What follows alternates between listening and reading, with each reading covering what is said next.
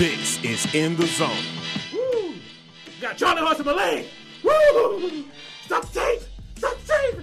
Ah! My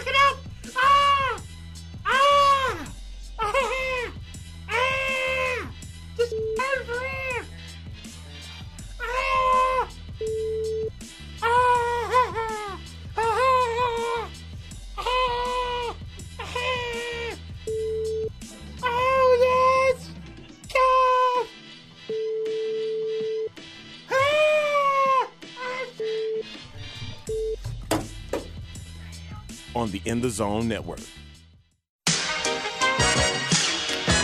City to city, state to state, worldwide, you are listening to the In the Zone Network.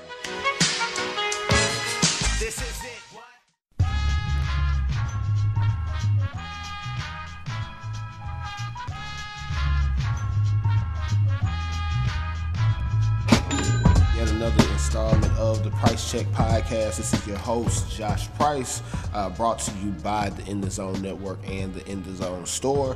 Um, back speaking to y'all, I haven't been here for a few weeks, man, but primary reason why I wanted to come to y'all today. Um, FIBA World Cup is taking place. We got a lot of, or I should say, lack thereof, uh, NBA stars on this team. And um, while you know the roster construction has not been the greatest, we do have to give them a little bit of credit here as they now stand four and zero uh, after beating Team Greece today. Uh, the NBA MVP Giannis Antetokounmpo is on that team. Uh, put up a double double on us, but the USA ended up taking the victory. Now there is a larger discussion that I want to kind of start today.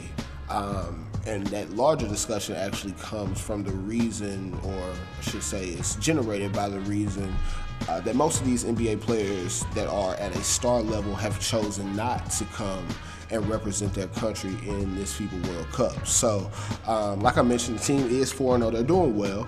Uh, started off rocky uh, the first game against Turkey. Um, you know, had to go to overtime, and, you know, if Turkey hadn't blown it, we probably would have lost that game.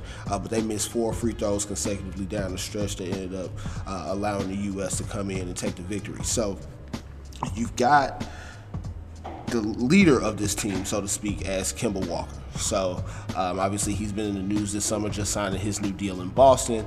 Um, becoming the franchise player there in that city. Uh, he is joined by three teammates in Marcus Smart, Jayson Tatum, Jaylen Brown on this FIBA World Cup team. So they have an opportunity to gel, build some chemistry while representing their country. But um, there's very little star power on this team. Kemba, I believe, is the only All Star or former All Star.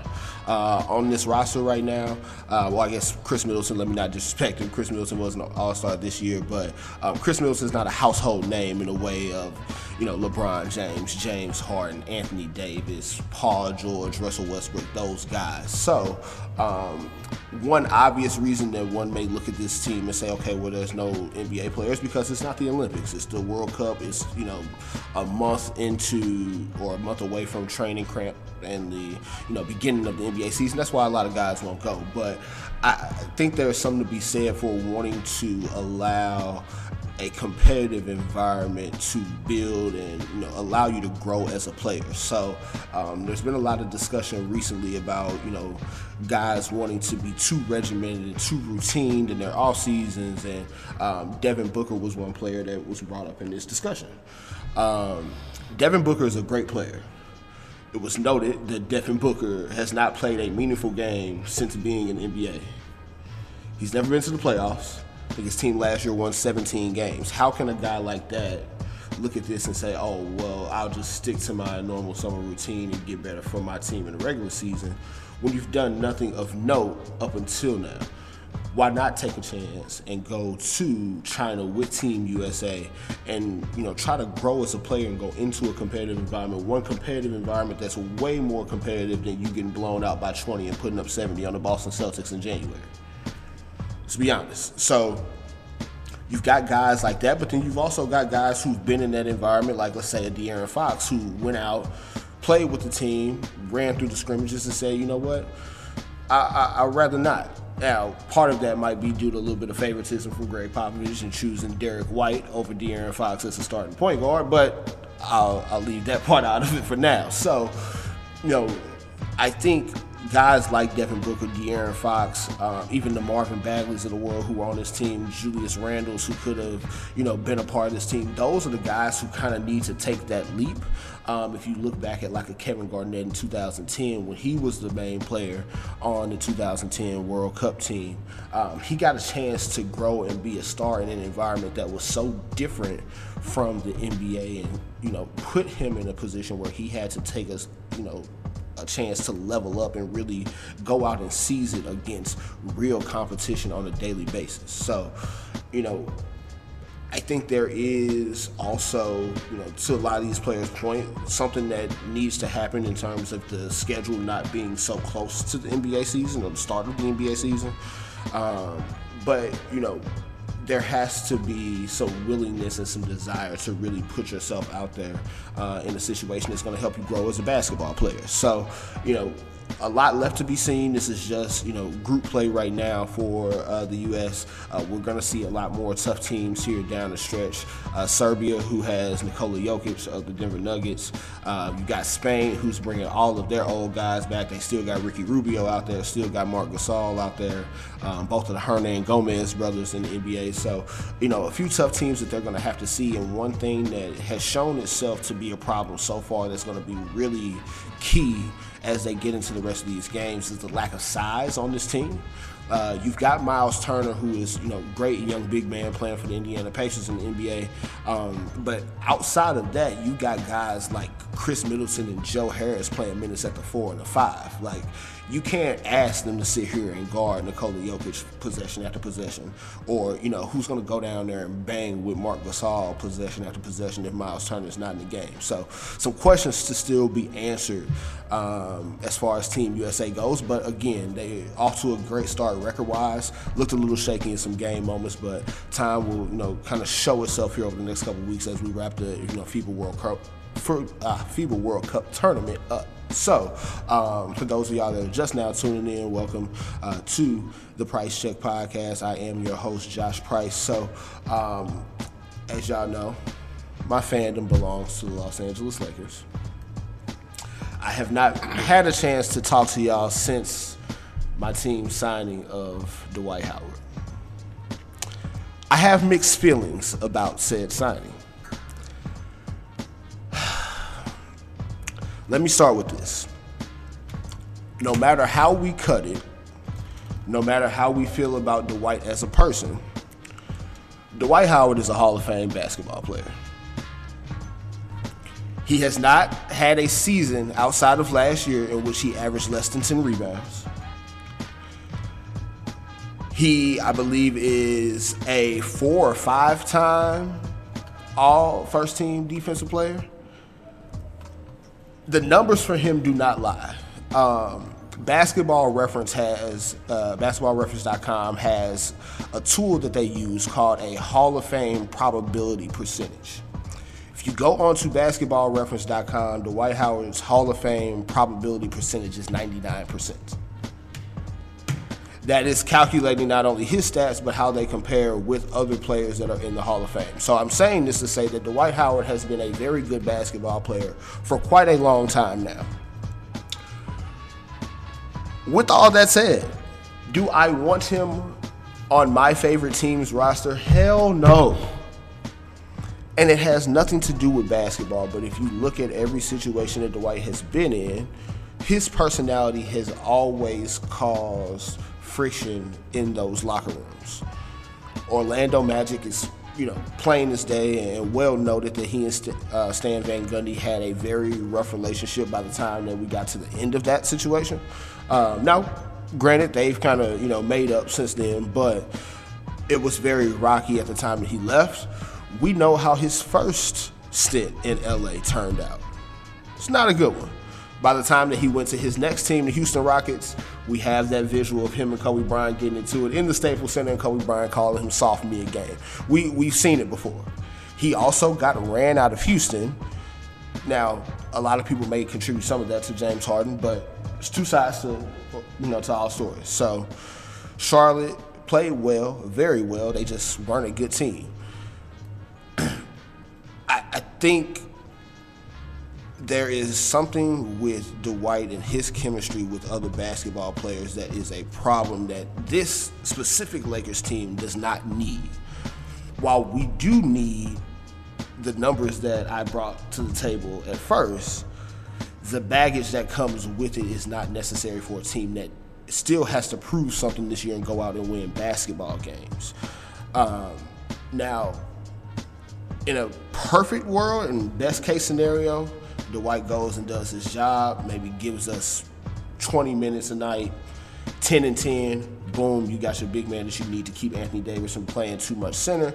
You can keep him from taking so much of a pound and night in and night out, and you got a winning basketball team.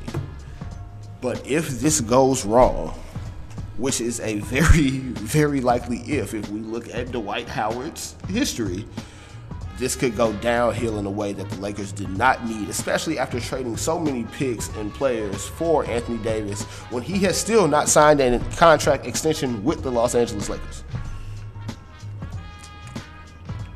Also, slight gripe with my favorite team that I have to pick here.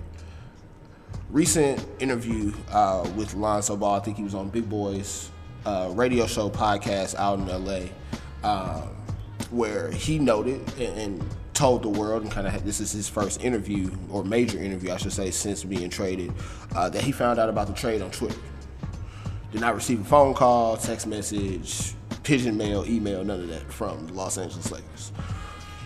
Now, acknowledging that the NBA is a business, these things are going to happen. However, I feel like as a team that has the history that the Lakers do, you kind of owe it to a player, especially you know a young guy like Lonzo who's kind of navigating these situations for the first time, you owe it to that man to give him a phone call to tell him he got traded. Same thing goes to Josh Hart, who just lashed out on Twitter, I believe, yesterday or the day before, on the same note. Finding out that he got traded via Twitter is not a good way to handle business.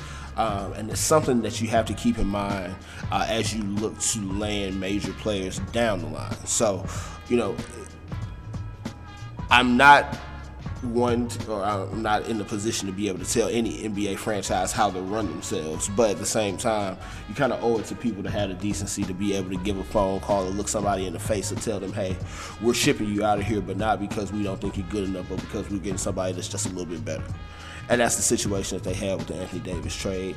The rumors were out there for a while. They knew that something like this could be coming, but you do owe it to that person to be able to, you know, tell them straight up that it's happening. So, just a slight gripe that I have uh, with my Los Angeles Lakers here. So, um, we got a little bit of time left here between now and when the NBA season starts as we wrap up the FIBA World Cup time, uh, time period teams are starting to get into training camp. Teams are starting to put an eye towards the regular season. Um, over the next few weeks, as we come back to the Price Check podcast, you'll continue to hear some of the, my predictions for the NBA season. Um, I'm definitely going to give y'all some different award projections and, and things like that, um, just from how you know my opinion is and my point of view. Um, and you know we got a lot to look forward to. As this is a very very exciting season season to come.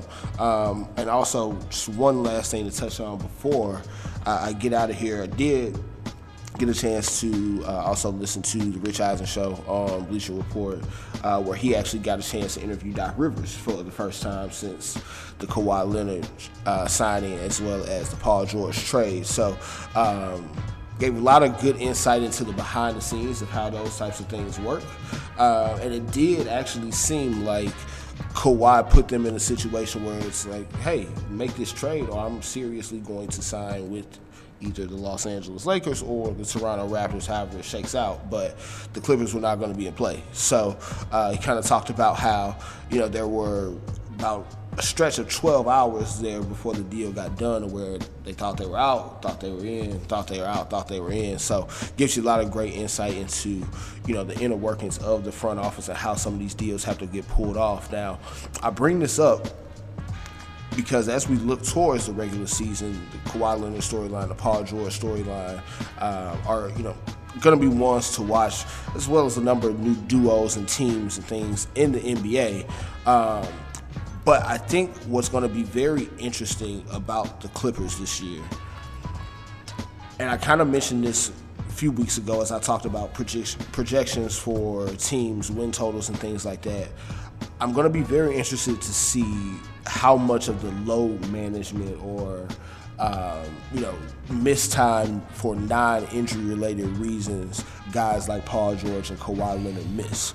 The reason I'm going to keep an eye on that is because for the Clippers, I think for them to be able to keep Kawhi happy, and this may be something that they've already talked about, may not have been something that they've already talked about, but I think in order to keep a guy like Kawhi happy, seeing as how he did only sign a two-year deal, that load management, that rest is going to be very key, especially if they have championship aspirations. Because we all know that they have a championship caliber roster now constructed there in Los Angeles for the Clippers for the first time in a very, very long time, if ever, there for the Clippers the key to their season is going to be making sure that they keep Kawhi rested, keep guys like Paul George healthy, and making sure that those guys around them continue to build confidence and chemistry so that come May and potentially June, there could be a banner in LA in Staples Center that does not belong to the Los Angeles Lakers. So, with that being said, until next time,